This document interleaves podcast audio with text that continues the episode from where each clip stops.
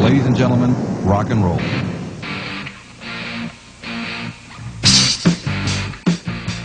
Hey, this is Jonathan. And this is Alan, and welcome to the Nerd and Me podcast. Jonathan, how you doing, buddy? I'm good. How are you, Alan? How yous? How you- He's I doing was- fine. I was going to say, how are you, sir? But I'm like, you don't deserve that kind of respect. Why Like I you mother effer. All right. How you? How yous doing? All right. Well, you're from Jersey now. Hey, what are we talking about tonight?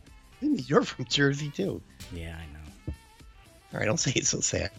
um, today, or tonight, depending on when you're listening to this, we are talking about our top five favorite albums from the 1980s. Oh, So uh, one of our rules was it had to be from between 1980 and 1989.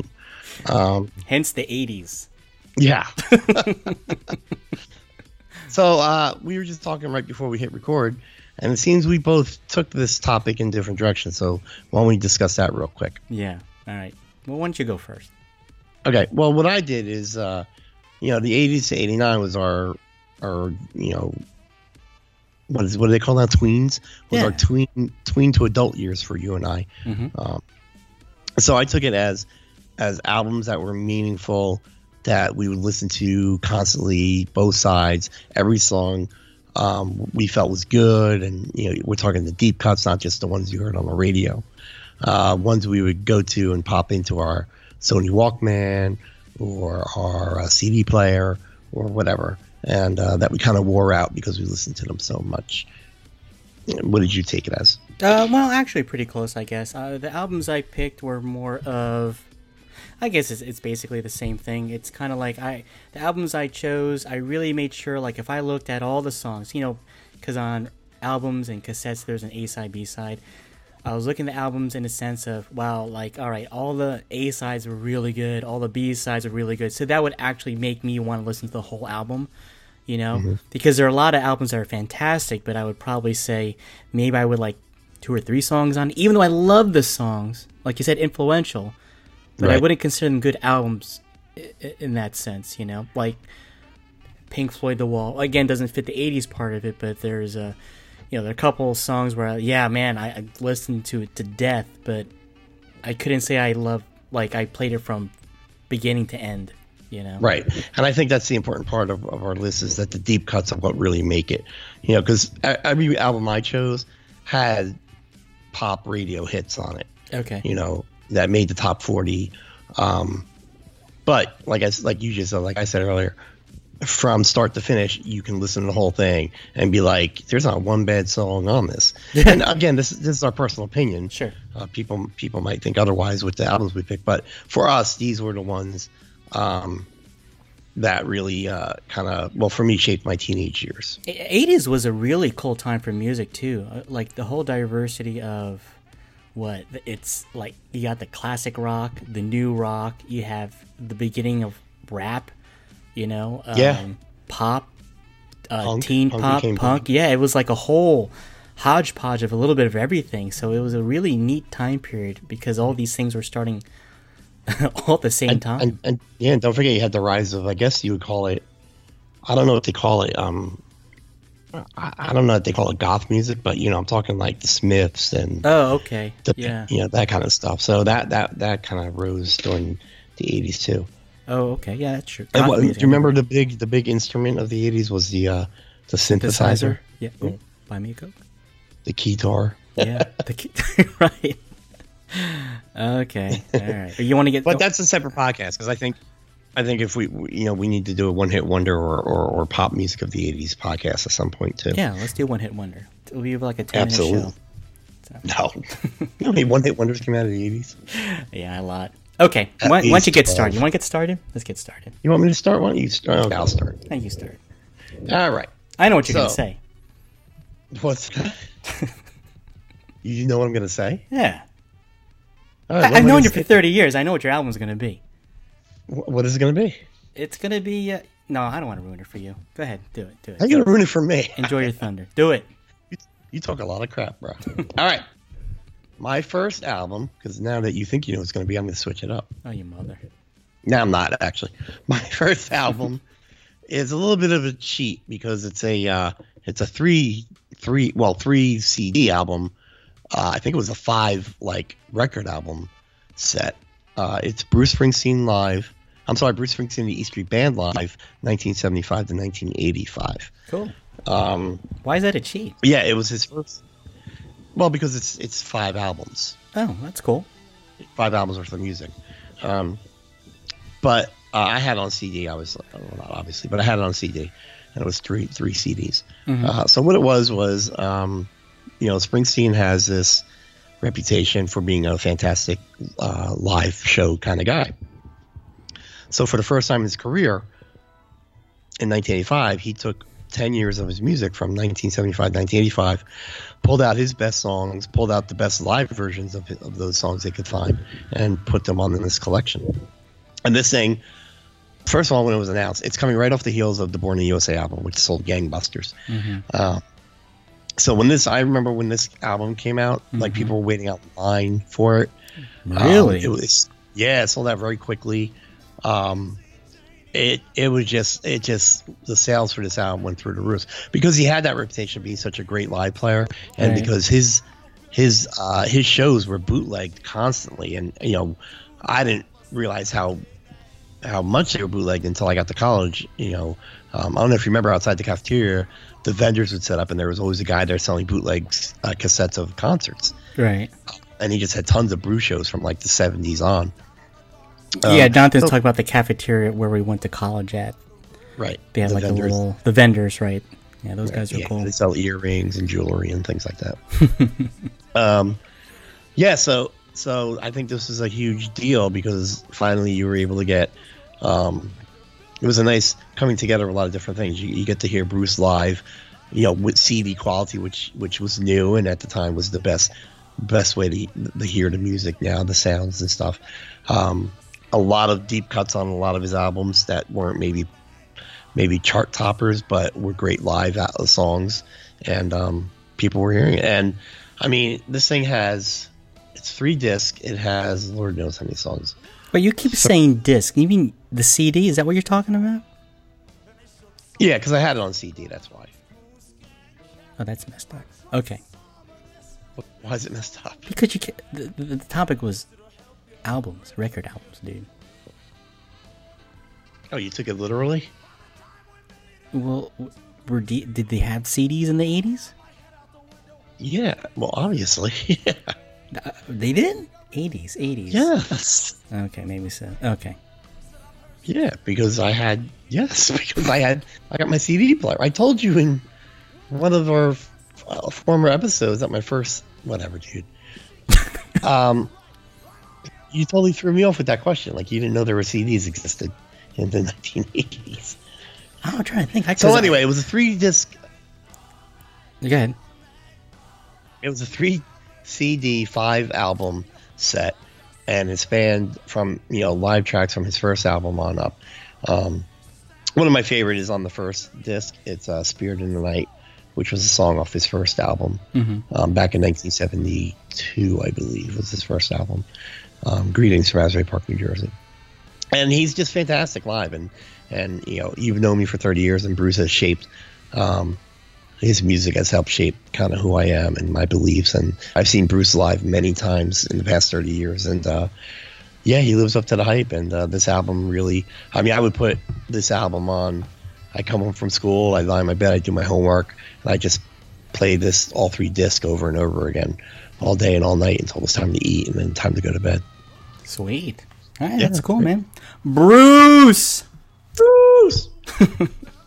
oh, little known fact. Yeah. This is his first album where the E Street Band got credit on it.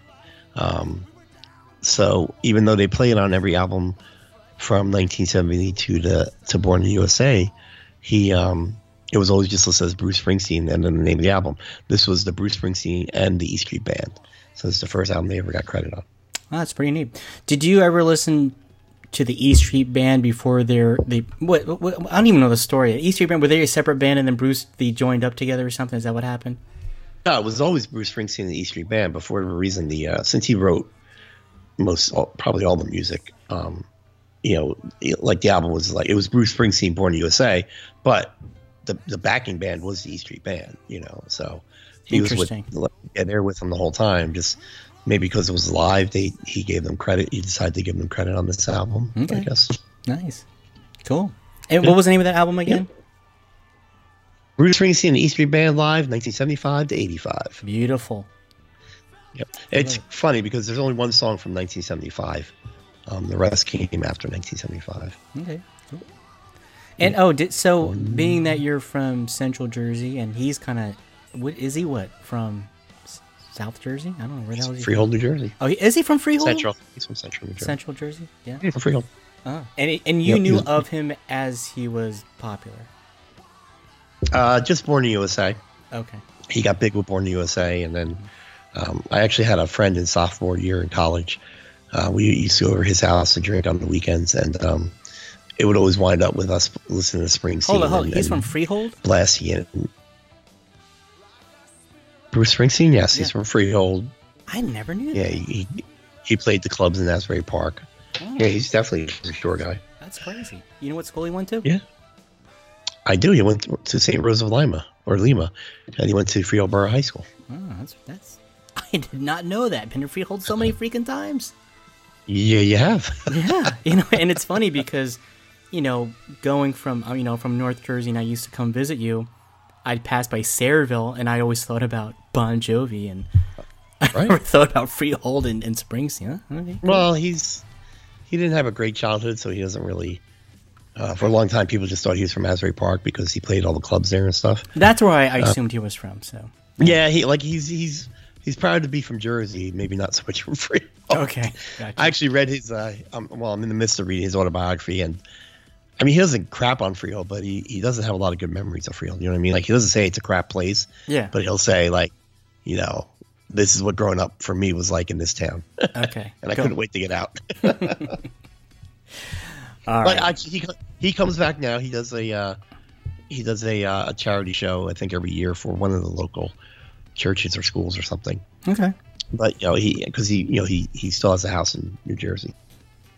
I'm sure he has a house like in every 50 state. Yeah, it's not a Freehold though. It's in right, yeah. Okay. All right. Anything more on that little album you got? No, just if you have never heard of it, go buy it now. Especially if you like Bruce Springsteen. No, you'll have to. You'll like them afterwards. All right. Since we're talking about Jersey, I'm going to throw you a, a Jersey boy too. Uh, bon Jovi's "Slippery When Wet." That's got to be on your list. Was that on your list? It is not, and I'll tell you why when we get to my Bon Jovi choice. Okay. Uh, bon Jovi's "Slippery When Wet." Again, uh, my mindset was how many songs on the album that were pretty complete, and I kind of went through all of them. There's there's ten tracks, and good lord, I think I like them all. Let It Rock, You Give Love a Bad Name, Living on a Prayer, Social Disease, Wanted Dead or Alive, Raise Your Hands Without Love, I Die for You, Never Say Goodbye. Well, I mean, shoot, I think every single album probably hit the radio. I think, but um, my influences in music, uh, especially looking through the albums that I chose, you know, I, I play guitar, and so a lot of my stuff was kind of more guitar centric, I guess. But Bon Jovi was had the whole thing. I mean, uh, the lyrics were great. I, I liked his singing.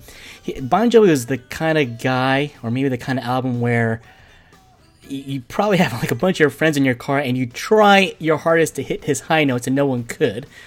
But it was a yeah it was a he had that kind of album those kind of songs where everyone kind of knew so everyone would all sing together and and uh and yeah he was pretty influential going up you know going through high school and stuff. And uh you know again i was in a band and we played a couple of their songs wanted dead or alive uh living on a prayer and yeah it, it was cool. And i remember you know having a, you know in high school you had you would have a band and then you'd have the girls and you invite the girls to come over and they they would want to sing even though they were terrible it's a you invite the girls over anyway and be like oh yeah yeah you can you can sing Bon Jovi because none of us could. No one could even come close to hitting the notes that he could. Oh, his high notes are crazy. yeah so you'd have you invite the girls over to sing some Bon Jovi.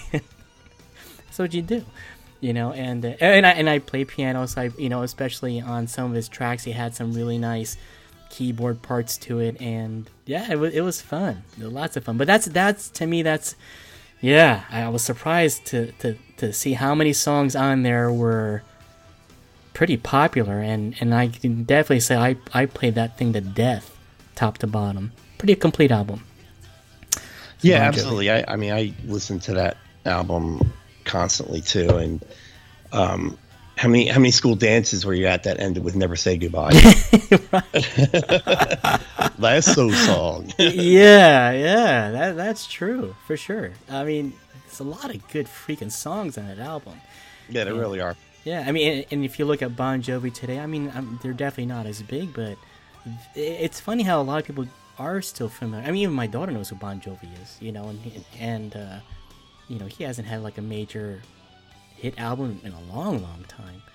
But uh, he's, you know, you His can current one did pretty well. Yeah, uh, his current album. I don't, I don't even know yeah, it about did it. pretty well. Yeah, Yeah. You know what's funny is, um, and every album we're talking about is now considered classic rock, which is so bizarre because you know we're talking about music from the '80s. Classic rock to us was the beginnings of rock. It was Yeah, it was yeah. the Beatles. It was uh, you know whoever else came around the Beatles time. You know Mm-hmm. that was classic rock, and now now the stuff we grew up with is considered classic rock, classic rock, and it, it kind of blows my mind.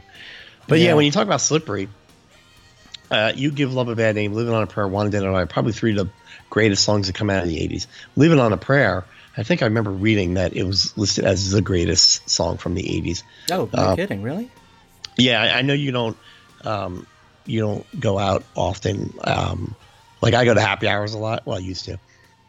And everybody uh, living on prayer would always make the jukebox. okay, I and, got and you. every every place I would uh, go to and talk to the bartenders, they're like, they hate that song because they hear it so much. But it's uh, again with But with everybody sings along. Everybody stops and sings along. Everyone sings along. It's it's the album that everyone knows, and everyone like has fun singing, even though it's it's such. A, well, I'm gonna say it's oh, well, it's '86. It's you know, it's it's back then, but uh, it's still a fun album. I can I think I could put that album on and play it and let it run and be very familiar with all the music on it. So I, I yeah, again, greatest album of the '80s. That's for me. That's one of them because every single song just just hits it for me. All of them.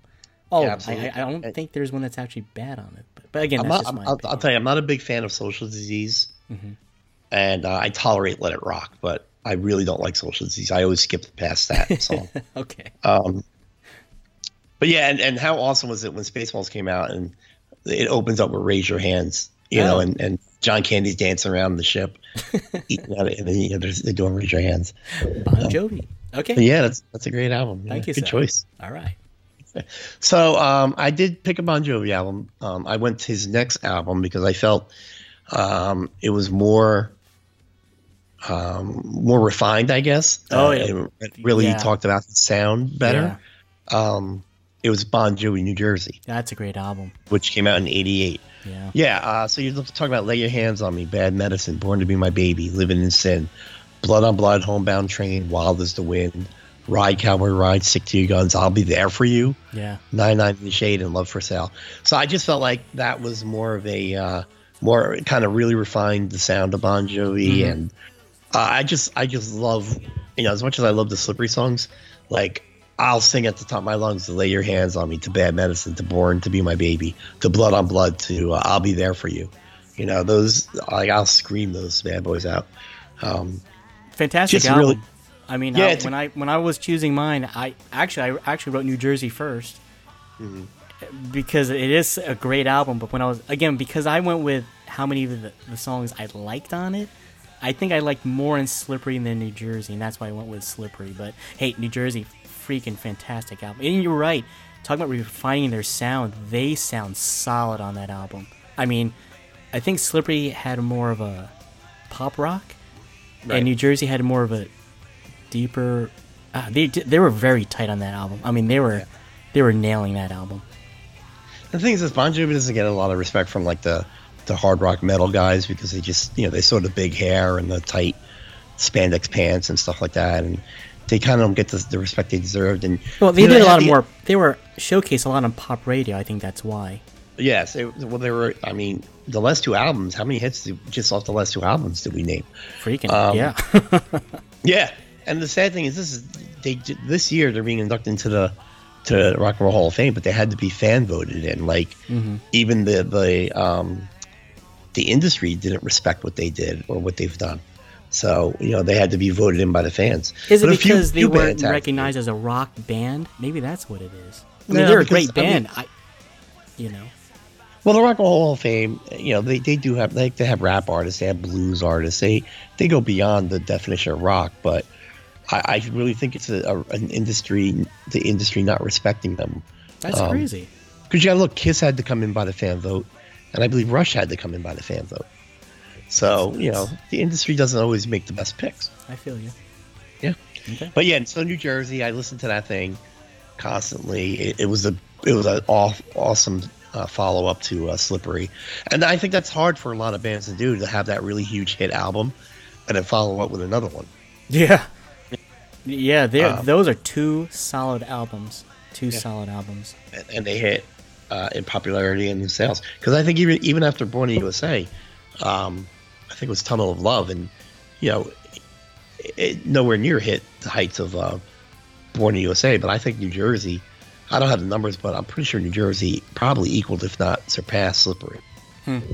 Well, yeah, I don't doubt it. I don't doubt it at all. I mean, Slippery, Slippery put them on the map. New Jersey really solidified their staying power, I guess. Of, of they're just not a fluke, you know. Right, right. What was they're- that one before? Fahrenheit something? Was it called Fahrenheit?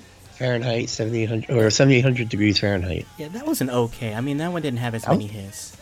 That had um I love that album. Um that had In and Out of Love I think was on that one. Yeah, yeah. Okay. Anyway. And Uh, there you know, we talk about Bruce being a great live band. Uh back in the day Bon Jovi was a tremendously great live band. Um my first concert was actually um New Year's Eve 1985 to 19 or maybe it was 80 it was either 85 to 86 or 86 to 87. Uh it was Bon Jovi with Cinderella opening. Oh, was sick. Yeah. That's a lot of hairspray. my very first concert. We, I went with my, I was like 12 or 13. My cousin arranged it. My older cousin Cyrus arranged it. We went in a limo. It was fantastic. What? I drank Asti Spumante in the back of the limo. Wow, you're living Yeah, it up, bro. It was, man. It was great because when we pulled up, Yeah. people thought we were famous. Like, ooh, who's in the limo? Just a bunch of 14 year olds, 14, 15, 16 year olds. But that was a great, and we were in the very last row Wow. of the Byrne, Brendan Byrne Arena in, in the Meadowlands. Sick. It was great. All right. Yeah. Okay, let's see. Uh, Let's take this out of New Jersey. okay, my my next album. This is probably, if I think of my top top albums, I would probably pick this probably my number one. Um, ACDC Back in Black 1980. I love this album to death. Again, I I play guitar. Of all the songs that I love playing, it's probably ACDC stuff. But again, this this album has it all: Hell's Bells, Shoot to Thrill, What Do You Do for Money, Giving the Dog a Bone, Back in Black, of course, Shook Me All Night Long. That gets more radio play. Have a Drink on Me, Shake a Leg, Rock and Roll Like Noise Pollution, Let Me Put My Love Into You. Every every freaking song. I, I love this album. I loved ACDC. My brother introduced me to ACDC. I must have been in oh third grade, and when Bon Scott used to sing for them, um, weird lyrics, you know, like TNT and. I think it's called Big Balls. I think it was such yeah, a song Big Balls. Yeah. yeah, and I got hooked on with that, and then um, um, Bon Scott passed away, then Brian Johnson took over, and you know, and I, I, I think that's hard to do when you when you lose a lead singer that is that was very popular. ACDC was so very popular at the time, and him passing away, and a new singer comes in, and and, and they nail it. That's pretty amazing too. But of all the ACD ACDC albums, this is definitely one of my probably my top top top top pick. Uh, again, so many freaking good songs on this one, but I love ACDC. I love Angus Young. I have a Gibson SG. My wife got that for me for my birthday. Uh, same guitar that Angus plays. Uh, freaking awesome song. I got. I think the only cool ACDC story I got is I went to see them. Shoot, I don't even know what year this was, but I think I was in eighth grade, and my brother took me to. My older brother took me to uh, Fly on the Wall. It was my first concert. Um, I don't think I can repeat what I what happened that night because I think my mom listens. But Did But you it- become a man? Nah, no, just I guess everything you would think would happen at a at a heavy metal. ro- I mean, to me, ACDC at the time they were considered, you know, heavy rock, right. Um, and uh, yeah, all the shenanigans that go along with a rock concert happen and super influential to me. But after that moment, I was like, oh my god, I love ACDC, and and I, I I've hit a couple concerts throughout the years, not all of them. Uh, as they got older, they've changed. Oh, it's, it's sad right now. I know the the brother passed away, Malcolm, and uh, and their Didn't singer. they kick uh, Brian Johnson out or something? Uh, he had. What I understand is was he was, going deaf, having. I think, right? Yeah, he was having hearing issues, and they got Axl to sing, which was bizarre to hear, to hear Axl sing ACDC, but eh, works I guess. But uh, no, I didn't see them in concert. But Back in Black, love that freaking album. Shoot to Thrill, my number one song on that album, though. In case you were wondering, uh, that's a good song. Yeah, play So, that song uh, on Rock Band.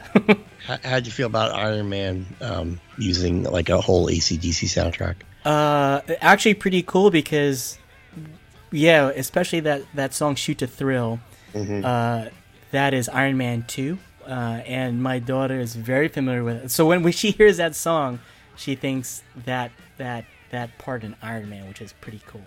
And, Right. and they used it. They used um, the ACDC in, in the first Iron Man movie too, so it's pretty neat. It, it tickles me to to hear ACDC like in commercials. Um, it's just bizarre, you know, because back then it was almost kind of taboo to listen to AC, you know, because during that time, let's face it, ACDC, Iron Maiden, Metallica, they had these little devil connotations that they it was Yeah, they were all devil worshippers. yeah, it was it was kind of taboo to even say, "Oh, you like ACDC," you know. So when you had when you wore your ACDC rock concert shirt to school, it's like, "Oh man, this guy's badass," you know. So- but uh, yeah, but now you see ACD, you hear on a commercial. it's it's so funny. But anyway, Yeah, you know what's funny is I, I um, you know, I, I buy Funko Pops and, and every once in a while I go into a Hot Topic, um, to buy them, which is the only reason I would go into a Hot Topic. yeah, But they have like walls of T-shirts, and they have a lot of these rock bands, Mm-hmm. um, like Nirvana, ACDC, and and you know the kids buying them never listen to them. They just like that they're cool looking shirts. oh yeah, just I like, gotcha. Yeah, it's just so bizarre. It's so bizarre to walk in and see, Mhm. like you said, ACDC because ACDC did have that that that air about them that you know you shouldn't listen to them. You're not allowed to because maybe you know yes, you know every heavy metal band was thought to be Satan worshippers and and um you know or they cursed on their songs and things like that. Mhm, you know mhm. just things like that, and it was verboten to to listen to them, so you would sneak it.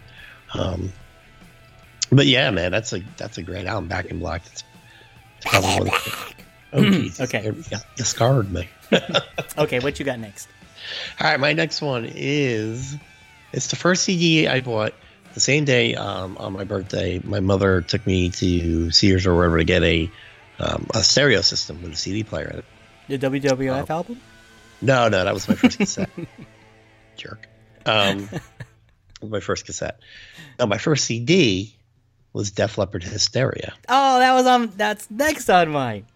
Is it really? Yeah. Oh, that's a freaking good album, bro. That's a great album. Yeah. and they were i mean that album just hit i mean pour some sugar on me probably rivaled in in how huge it got to living on a prayer i mean everybody was singing Yeah. pour some sugar on Me. The dumbest lyrics in the world. it really is I, I still don't know what it means um but it's it's a great album man and i just i listened to and and as it being my first cd i could uh, it was awesome like uh, you know the first time oh, that's hearing sweet. that That was your first CD? yeah Dude, that's that's a good pick. yeah Good job. And then the funny thing is, they're- didn't, for some reason, they didn't have a lot of CDs. I, I was it J.C. Penney or Sears? I remember where we bought this the the thing, and I had to talk my mom into it because she's like, I'm spending all this, like I don't know, 200 300 dollars on the stereo system. yeah. She's like, I'm not buying you anything else. I'm like, what's the point of getting me a CD player if I don't have a CD? I, I use Logic on the, on my mom. I almost She's said my last saving up for your Star Wars toys, you idiot. No, she wasn't. Yeah. Trust me, she wasn't.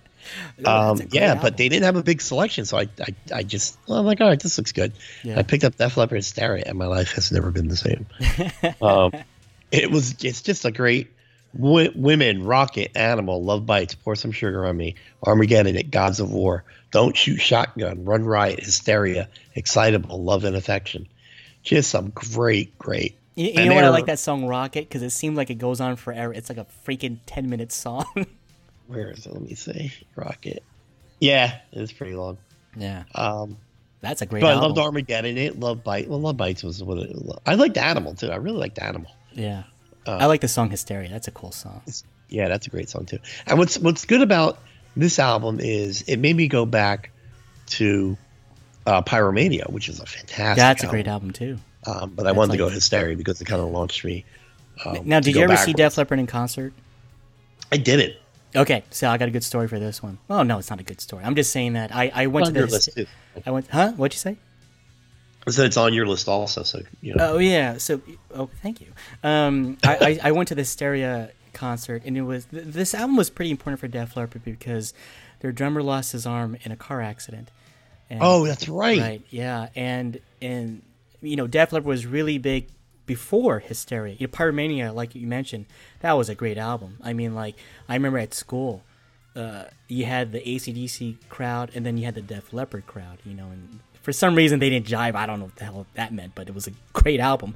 But yeah, Hysteria was a big album because it, it was an album that they cut after the drummer lost his arm, and you would think, well, how's a drummer play drums without uh, two arms? But he uh, he used foot pedals, obviously, and th- we saw him at a giant stadium. And typically, when you would see a concert, you would have the stage set up on like one far side of the of the the stadium, right?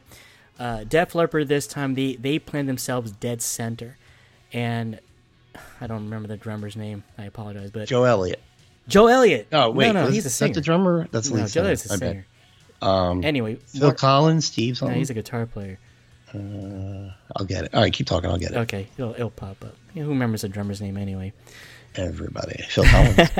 anyway, so he's situated dead center. So the, the stage is in the center, and drummer guy, I feel bad. I'm not saying his real name. Anyway, he's in the center too, and every song, his whole set, the drum set would rotate to face one part of the crowd. So you would see him play with his feet, which was Rick mi- Allen. Rick Allen, yes, I'm sorry, Rick Allen. Um, yeah, so you would see him play because if he was on one side of the stage, you wouldn't really see him, you know, because drummers are typically in the back. He was he showcased this album, which was really cool. So they'd play a song, and his whole set would rotate to face another part of the stage. So you actually could see him freaking pound this thing using his feet. It was mind blowing. And, and, and you would think how do, how would he do it and he did it he, it was it was absolutely amazing so when you hear Def Leppard today it's still him using his feet playing but talk about perseverance to be uh you know in a big time band you're the drummer and you're still able to perform I mean hey they could e- easily replace them. I mean you right. know, but they and, did and there, it. there's. A, I remember there was a lot of pressure on them for this album because it was delayed, obviously, because of that. Yeah. Um, because there was there was a huge amount of time, I think, between um, Pyromania and and um, Hysteria. oh Um, yeah and- yeah because I think Pyromania I want to guess 84 possibly yeah, maybe even '83. Could be 83 and and Hysteria is 87. So yeah, that's a Um, yeah. that's a big jump in between, but Yeah, so they, they had a lot riding on this one, but they uh they definitely came through. they nailed it. Oh, great. Like, I- good call, bro. yeah, like I said, pour some sugar on me. were Probably rivals "Living on a Prayer" for best '80s song. Yeah. Um, that's another one you'll hear in the bars a lot. so, yeah, uh, lyrics yeah. are just bizarre too, but people dig it. Yeah, who cares what they're saying? Yeah. yeah. Mhm. Okay, what else you got? Um, oh, am I going to get a two in a row, or is that because Uh, we we should. yours was hysteria too? That's cool. All right. Um, all right. Well, this is this is one I put on my list because I did listen to it a lot, Okay. and um, again, I, I liked the album before it, uh, but I feel like this really came into their their own, and this came out in a pivotal time in my life. I was uh, it was end of junior year, beginning of my senior year, you know, and girls were involved in my life and things like that. Cyndi Lauper. Um, no, it's not Cyndi Lauper. What? I actually like the Cyndi Lauper album, but it's not on my list. okay. Uh, it's Disintegration by The Cure. Oh, okay. And I got to tell you, Alan, uh, if you were ever feeling bad about a breakup or whatever, and it happened to be raining out, you sit in your bedroom and you sit in your bedroom, lock the door, and put this album on. And I don't recommend that if you suffer from any kind of depression, but yeah, clinically diagnosed depression. But um, otherwise, this is the album that'll get you through a 1980s breakup. From beginning to end. Oh, It's one of the saddest albums I've ever, and I've listened to Adele, and this is of the saddest She's sad. there.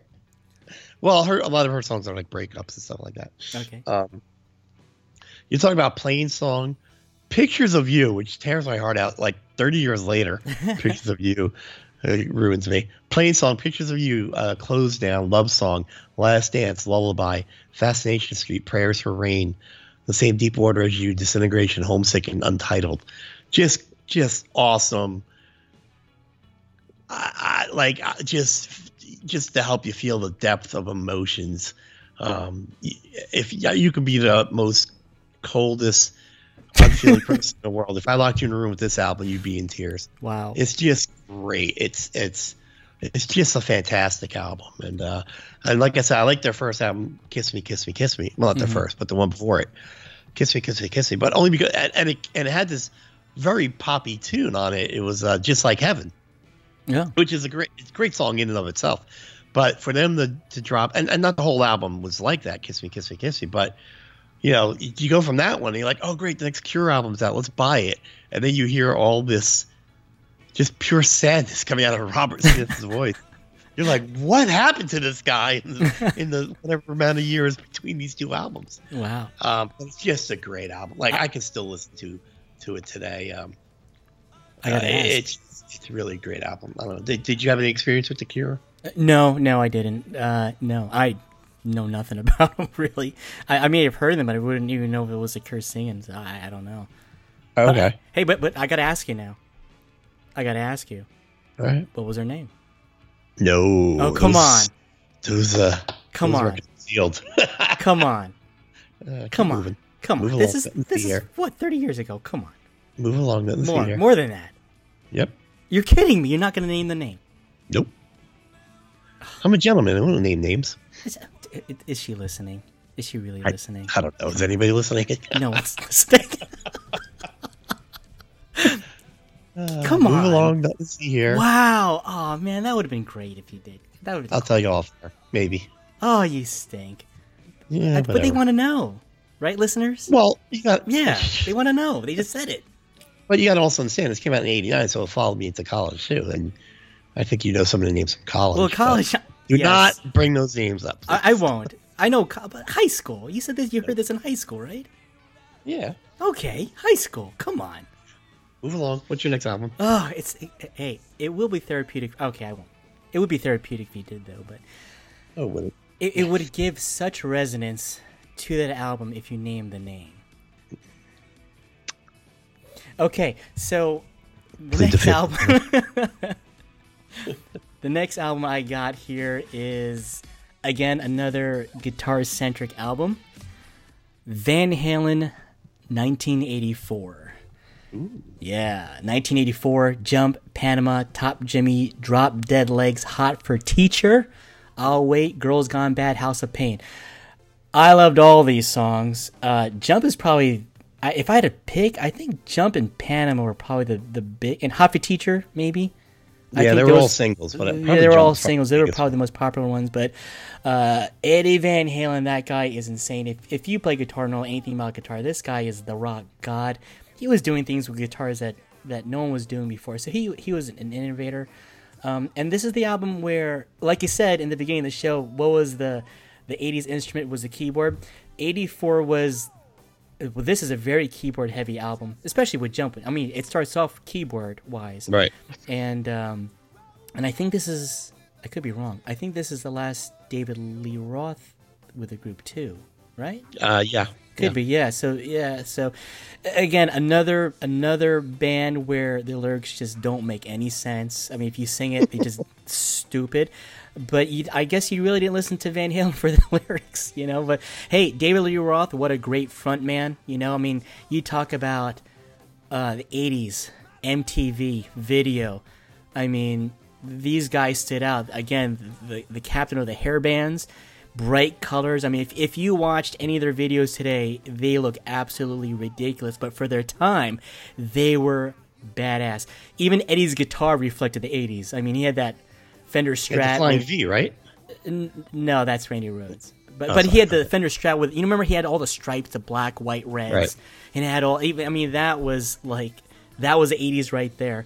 Um, but great album, and this album means a lot to me because um, I had uh, I had an '81 Camaro Berlinetta, and uh, and I had a an eight track player on it. And when I when I got it and and uh, and and I and I begged my dad if he can hook me up with a cassette player, and he did. And it was the kind of cassette player that didn't have a rewind. So if you had a rewind, if you want to listen to the song again, you had to flip it over, hit fast forward, flip it over again, and then you'd have your song again.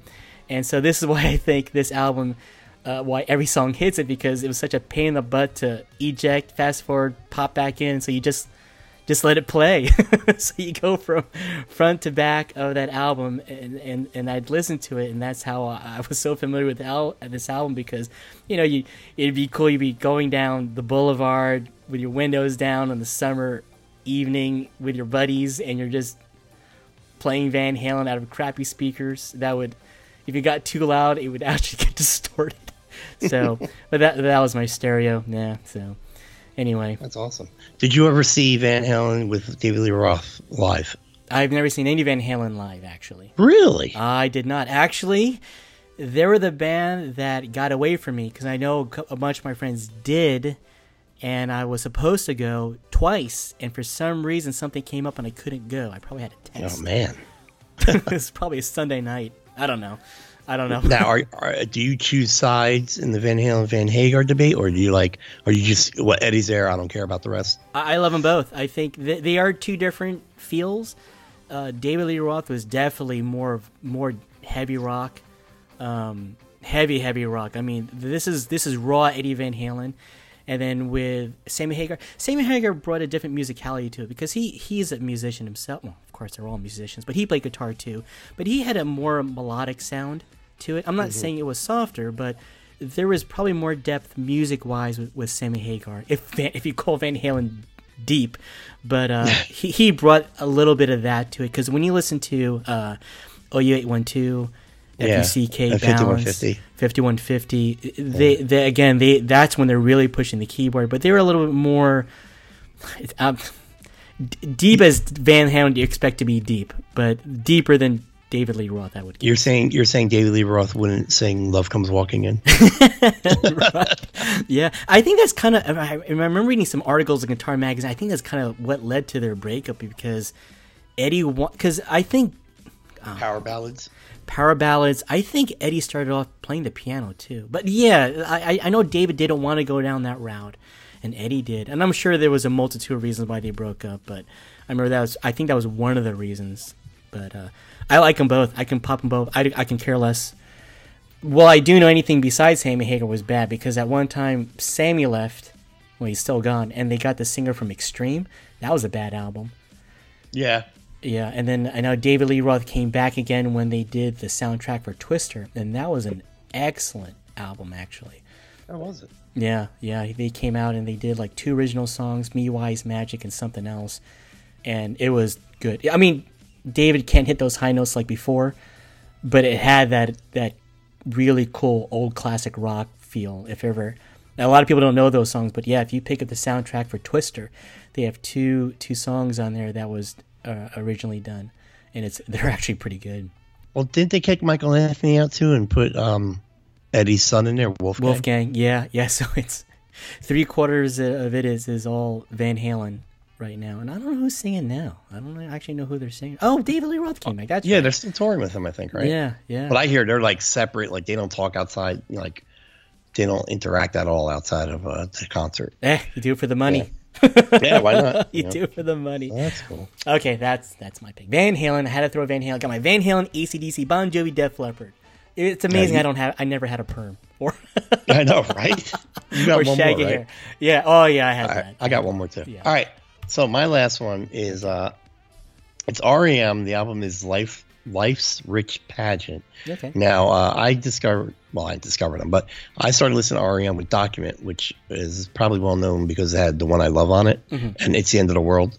Okay. Um, so, uh, you know, kind of like with um, Def Leppard, I discovered a, a, later album, and then that led me to go, ooh, let's see what they did before. And Life's Rich Pageant is one of their earlier albums, and it's such a great album. And the thing about this, too, with uh, REM, REM at, back in those days was known purely as a college band. They kind of started the alternative music genre. Um, because Where, that's where are really they from all- anyway? Do you know where? where? They're from Athens, Georgia. oh, really? I didn't know. Yeah. Which is a college town. Yeah. So before alternative music was coined, they called it college music, and that's where you would find what people consider alternative music now. You would find them on college radio because they would take more chances because you know they were kids. They would just play Yeah. what what they like to listen to, what they like to listen to. So REM came out of that. Um, they got big with Document, so I went back and, and, and I bought some of their earlier stuff. And Life's Rich Pageant is such a great album. Uh, they got songs like Begin to Begin, These Days, Fall on Me, Cuyahoga, Hyena, Underneath the Bunker, The Flowers of Guatemala, I Believe, What If We Give It Away, Just a Touch, Swan Swan, Hummingbird. And they have a song called Superman, which is a great song. Um, so if, if I think we're talk we talked about putting little clips on uh, of of the music on, and I want you to use "I Believe" um, uh, for this album. But it's just they're such a great quartet, and the thing is, I felt more mature for like liking REM because it wasn't pop music, like it wasn't you know it wasn't the the flashy. I was coming out of that long hair phase. You know, I was listening to Motley Crue, I was listening to Def Leppard, I was listening to Bon Jovi, I was listening to Cinderella, I was listening to all these hair bands, and and I think with um, REM, and then later with like Nirvana, you know, when we were in college and stuff, I I, I started growing up with it, you know, and, and I started um, even liking Bruce Springsteen's more, you know, newer stuff, which was more adult, I guess you would say. Um, so yeah, REM for me was was just a a, a way of discovering kind of um, my own individuality, like kind of understanding who I was beyond, you know, just a, a, brother or a son, a, just a kid. You know what I mean? Right. And, and and it's just the songs today. Like I can listen to these albums constantly. Um, I remember I, you know, when iTunes came out and stuff like that, and you got the ability to make these playlists and stuff. I was like, oh, I should make an REM playlist, and I couldn't do it because I was basically putting like whole albums into the playlist. I'm like, I might as well just put REM in the search bar and just listen. you know, so yeah, I loved REM. I, I took them with me to college, and they've been, uh, you know, it- it's weird because as much as I love Bruce, there was a period in the '90s where I didn't listen to him anymore. Um, But I went back to him. Like I never, I never stopped listening to REM, Wow. and they're they're the ones I never got to see live. And it's the only one I like. I never got to see Def Leppard. Uh, I've never seen The Cure. I'm okay with that. I I regret, you know, because they've been broken up for quite a few years now. Right. But I've never got to see uh, REM live, and, and that's the one I regret. I had no idea you liked that group. Mhm. Hmm. Interesting. Okay. Okay. Last album. Ready? Yep. You're never gonna get this one. Anyway. You think? No. This album. This is funny. So a lot of the, the albums I chose were more. Yngwie Malmsteen. That's a,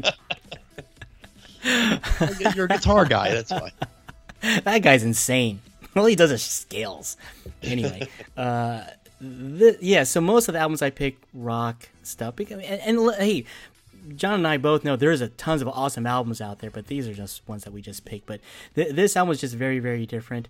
Um, you know, growing up, uh, you know, through the '80s and stuff, a lot of my friends knew me as a guy that liked rock music and stuff. But this is the one album where if I was home and I'm studying and uh, this was not my album, this was my mom's album.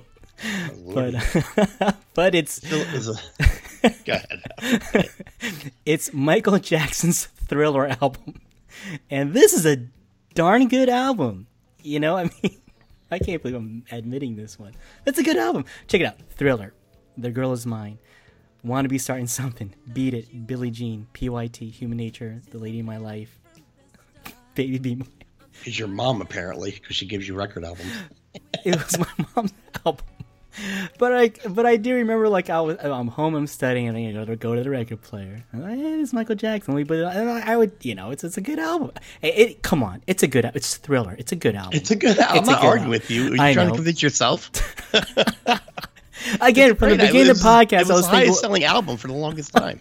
It's a good album. The beginning of the podcast, I was thinking, what albums did I like that that like had like the majority of the songs were good, and Thriller was one of them, and it has yeah. a lot of good songs on there. You know, if I had to pick, if I, if I took it on the mindset of which were my favorite albums, not in the '80s, it's gonna be peppered with The Who, Pink Floyd, those kind of albums too. You know, Tom Petty. Uh. I mean, I love those albums, but I can honestly say maybe I didn't like all the songs on, or maybe as much as the ones I just mentioned.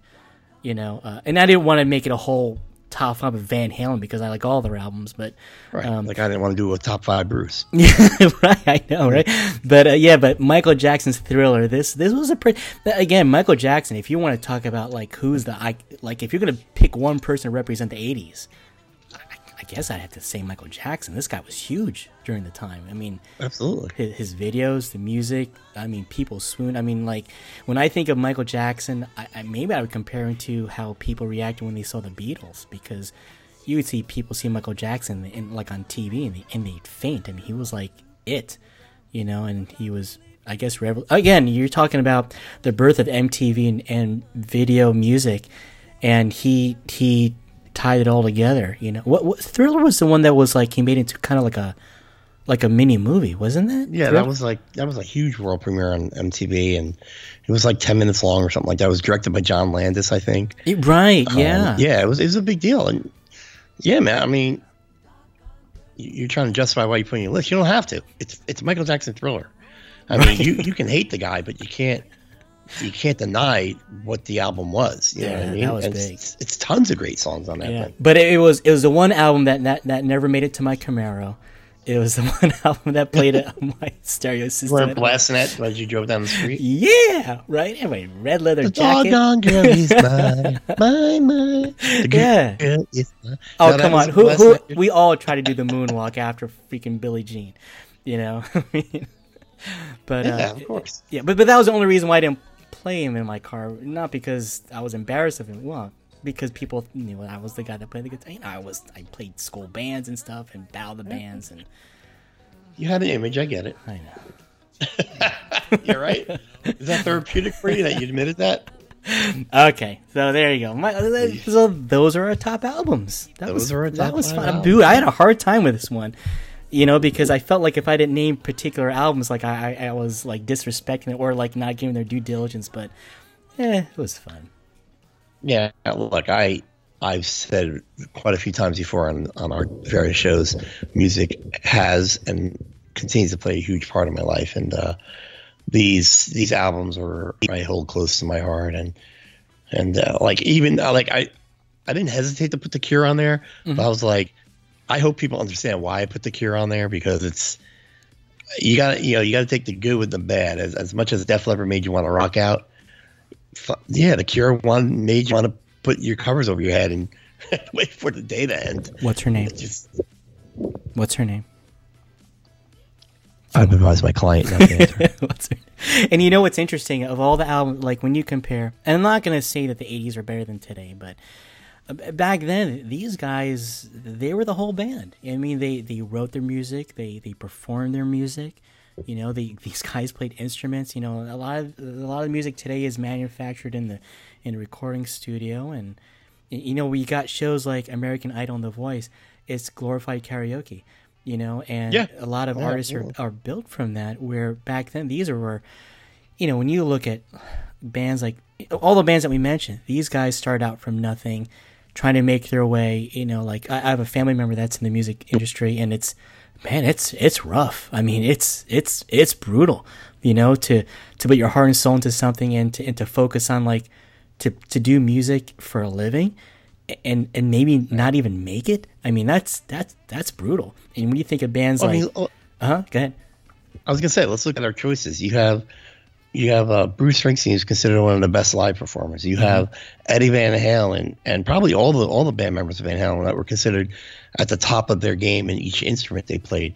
Um, you know, The Cure and REM invented their own genres. You know, alternative rock and goth rock. Yeah, I mean, exactly. That's a I mean, great these guys point. were super talented Yeah. and um, at the top of the game. You don't. You're right. You don't get that now. It's very pop music now, and that was pop music. You know, back then, pop music now is very manufactured. It's it's very uh, it's auto tuned. It's uh, glammed up. It's all these young kids. Um, And, and you know what? To me, man, a lot of these people like that's why I get a little confused with the new artists because they all kind of look the same to me. you know, they Yeah. all have that right. kind of look, and you got you got a group like The Cure. They they were very different, you know. I mean, like, uh, look at the '80s, all that big hair and makeup, and they were just bizarre looking, you know. But but they were, you know, but they had it appeal to to a lot of people. But they they relied heavy on their music, you know. Their music spoke volumes as to what they did uh, influence wise.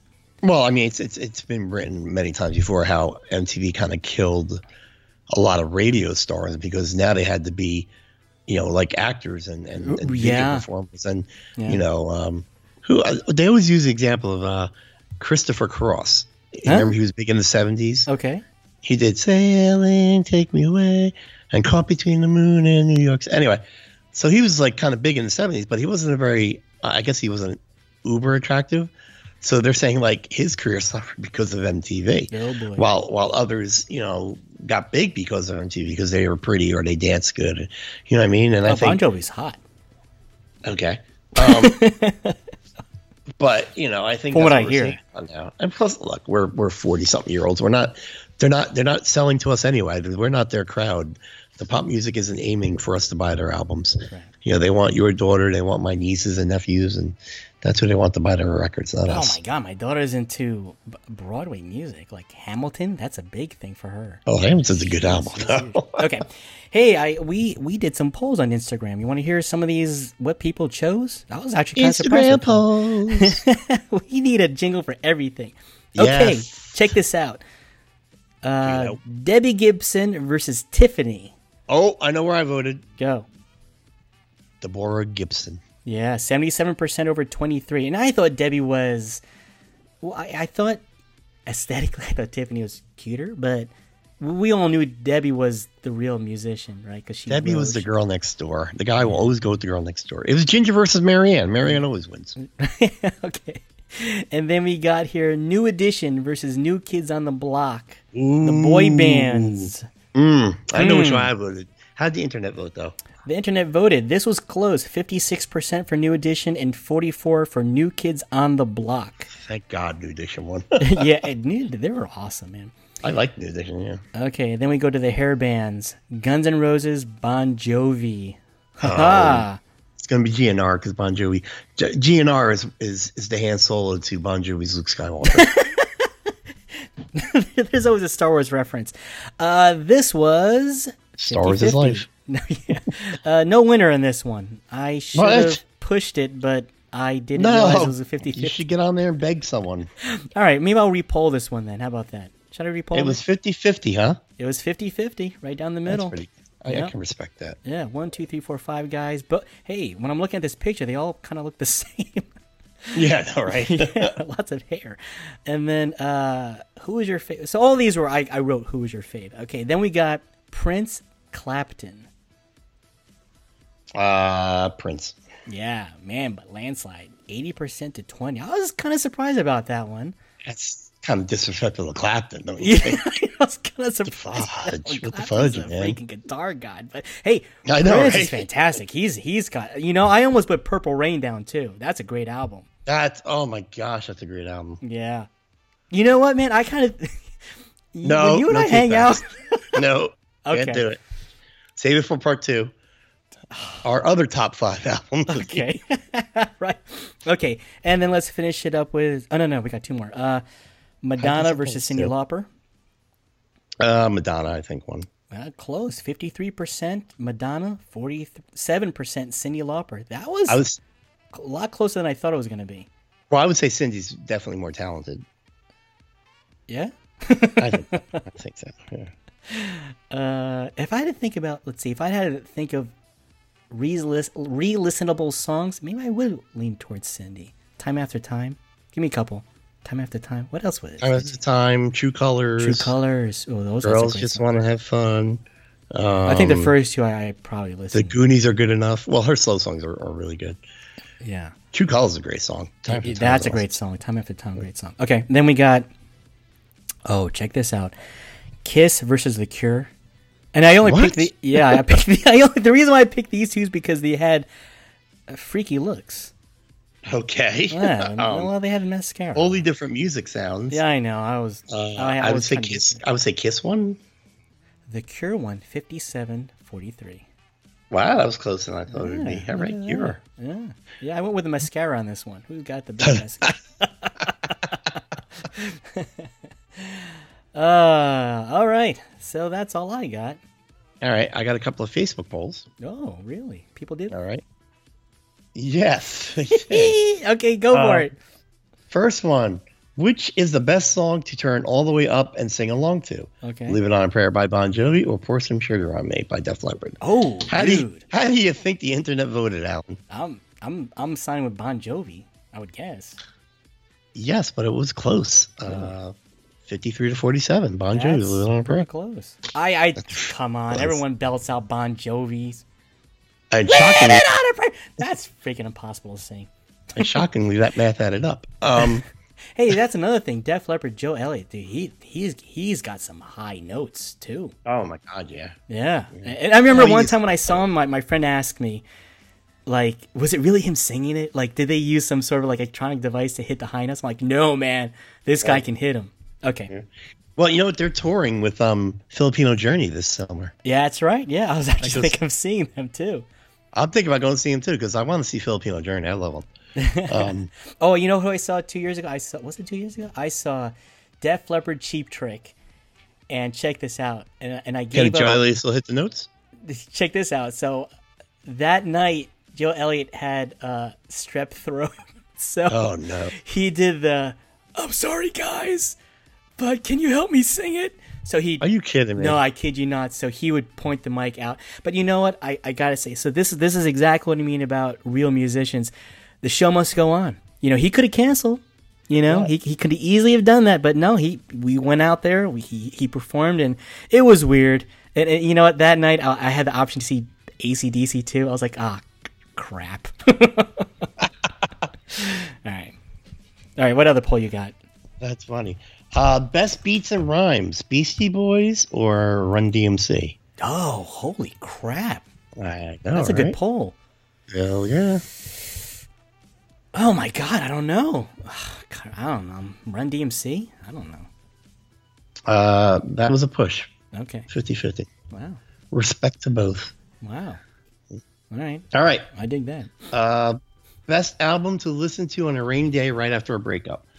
Gee, I wonder which one won this one. It's The Smiths, The Queen is Dead, or The Cure, Disintegration. Uh, I'm guessing The Cure. I don't. I didn't listen to either of them. Well, yeah, it's uh 75-25, The Cure. What, what was her name? What was her name? Why are you whispering? Say that. come on, say that name. All right. Best album: Michael Jackson, Thriller, or Madonna, Like a Virgin. Oh come on, that's not even close. This has got to be Thriller all the way. It's got to be. It was. Yeah. Yeah, eighty-two percent Thriller. It's got to be. Michael Mm-hmm. Jackson. All right, one more, and I, I really just people took this one way too seriously. Okay. Um, so I just wanted to do a heaven hell thing. So I said, which album do you prefer, Heaven or Hell? So I put Motley Crue, Shout at the Devil versus Stryper. to Hell that's a good thing. Ooh. well, look, obviously the Crue won, but people were like, "Oh my God, it's gotta be the Crue." What? Who? What? Stryper? Huh? I'm like, all right, relax, guys. And then you always got the you always got the people that don't like the, your two choices, so they want to go. What about this band? No, Don't dude, it's a poll. come on. Choose one or the other. right. Stop. so they it. mentioned Slayer and King's X, which never. I don't know who listened that to. is. King's Nor do X. Huh. Okay. So yeah, of course, I, I really just wanted to go for the Heaven Hell motif, so I, I picked the Crue and Stryper. and Motley Crue was Motley really big. was good. I'll tell you what, Girls, Girls, Girls always made my list. Yeah. Oh, Doctor Feelgood. That's a sick album. I don't know if it's an '80s one, no, no, no. I think that came out in the '90s. Yeah. '90 maybe. Yeah. Yeah, but I like Girls, Girls, Girls. That was good. I like that song "Kickstart." My heart or your heart? My heart. My heart. yeah, isn't that um, isn't that the Dwight's wind up song? The what? Remember when Dwight goes in the hallway? Oh, that that is actually that is the song. Yeah, he goes, "Leave the keys," and Jim's like, "You still do that? Leave the keys." And then he plays that song, and he's like But- banging his head on the back of the seat. Yeah, and he does it in the hallway too. I think sometimes. Probably. Yeah, that's the only reason why I have that on my on my iPhone. You're funny. My daughter knows it. When she hears this song, she thinks of Dwight. hey man, it's awesome. She thinks you're Dwight. That's funny. Yeah. Okay. I think we're done with the albums, huh? Uh, oh, we did you have one more or no? No, I did five. You did five, right? No, I mean, did you have anything else on Face- Facebook? On Facebook? No. Okay. All right then. Just I want to do um. I want to do thank yous to people on on YouTube, and we got a whole bunch of new people on Anchor. Did you see that? Holy Like, cannoli! as, as as recent as like yesterday. yeah, Anchor just we blew up on Anchor. That was bizarre. Yeah, really. Yeah. Well, I guess it helps because we're featured on the homepage. How about that? That was very nice of them to put us in their top ten on arts and entertainment. Well, okay. Uh, go for your thank yous, bro. Uh, I'm trying to. How do you find who's subscribing to you on YouTube?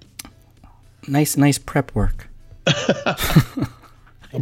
Oh, that's your thing. All right, so, then. Uh, we'll yeah. So Jonathan's been doing uh, videos on a lot of. He has got a lot of unboxing of what Funkos and a bunch of other things. Yeah, like stuff I ordered in the mail, but then I also do unboxings of, of like things like uh, what did I do the unboxing of? Oh, I did the um yeah, the Star Wars uh, Black subscription box. The subscription box. I Uh-huh. did the Animal Instincts from Marvel. Mhm. Um, the, and then the Star Wars Black series was stuff I ordered and forgot what I ordered. Okay.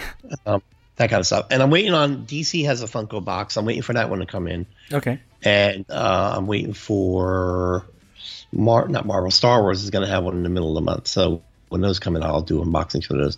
I also have uh, another unboxing that I'm going to try to film tomorrow morning, Okay. if possible. Nice. Uh, is in the community? Let me see. Community subscribers. Here we go. All right. So we have uh, subscribers, but only two, four, six of them are listed as um because you can you can be a private subscriber, meaning you don't know who subscribes. All right. So I want to say thank you to Robbie Laux, Hey, Uh, Robbie. Robbie Gmo Box Time Lapse, Hey, Angel Gina. Box, Angel V, Okay. uh, Miss Donna Miss Donna Newman, uh, Mr. J, and Sawyer one eighty nine. Mr. So J. thank you for subscribing. Yeah. That was an early Quinn. uh, thank you for subscribing, and uh, we'll be posting some stuff soon. And, and uh, look forward to your comments and or other things. So yeah, if you don't know, we're on Nerd and Me podcast on YouTube. Um, I do unboxings. Alan posted a uh, how-to on a on a game called Oregon Trail. Um, he'll be posting some other stuff. I'll be posting some other stuff. Um, yeah, we're, we're, we're trying to get our YouTube up and running, and it seems we're doing pretty good so far. Okay. So uh, take a look at that Nerd and Me podcast on YouTube. Mm-hmm. Did you want to plug anything? Sure. Uh, Nerd and Me has two shows a week. We Uh, do. we have this. We have the Week in Geek, which drops every Wednesday or Thursday morning, where Alan and I discuss uh, the hot topics in uh, geek news of the past week.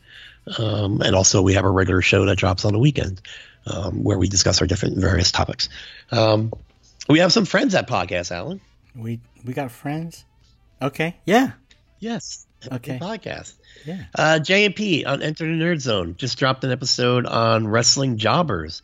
Take a listen. Uh, a jobber is a guy that's that is paid to make the other wrestlers look good and to help them uh, uh, become popular with the fans. Mhm. Uh, so they tend to lose a lot of their matches, but there are some great jobbers in wrestling history, and J and P talk about them. Um, we have stuff you don't need to know. Me, you, Jay, Pete, dropping content on a lot of different subjects. Uh, you're doing Office Rewatch. I do Movie Past Moments and Our History. Uh, Jay does Black Belt Theater, um, Monday Memories, uh, fictional bands, uh, uh, other things. Um, Pete does uh, Sports in Five, and I believe he started up a new thing called uh, Top Five in Five. So be on the lookout for that. Cool. Uh, Okay. Fat Guy's a Little Coats. oh yeah. What? Sorry, dude. I'm not done. Fat Guy's a Little Coat. What's me that? Me and Pete travel. We discuss it. Yeah, sure. We publish it. Shush. Okay. That guy's a little coat. And cousin Kev has Oh, a podcast. Okay. Uh, John and Kev's Big Stupid Podcast. Take a listen. Uh, cousin Kev, you might know from our Return of the Last Jedi show from uh, a few months ago. And I think is that everybody? I think that's everybody. You sure? I think. Uh, I don't know. Have you heard of any more friends signing up to podcast? No. All right. Okay. All right, we're done. Till next time. Martha. Peace.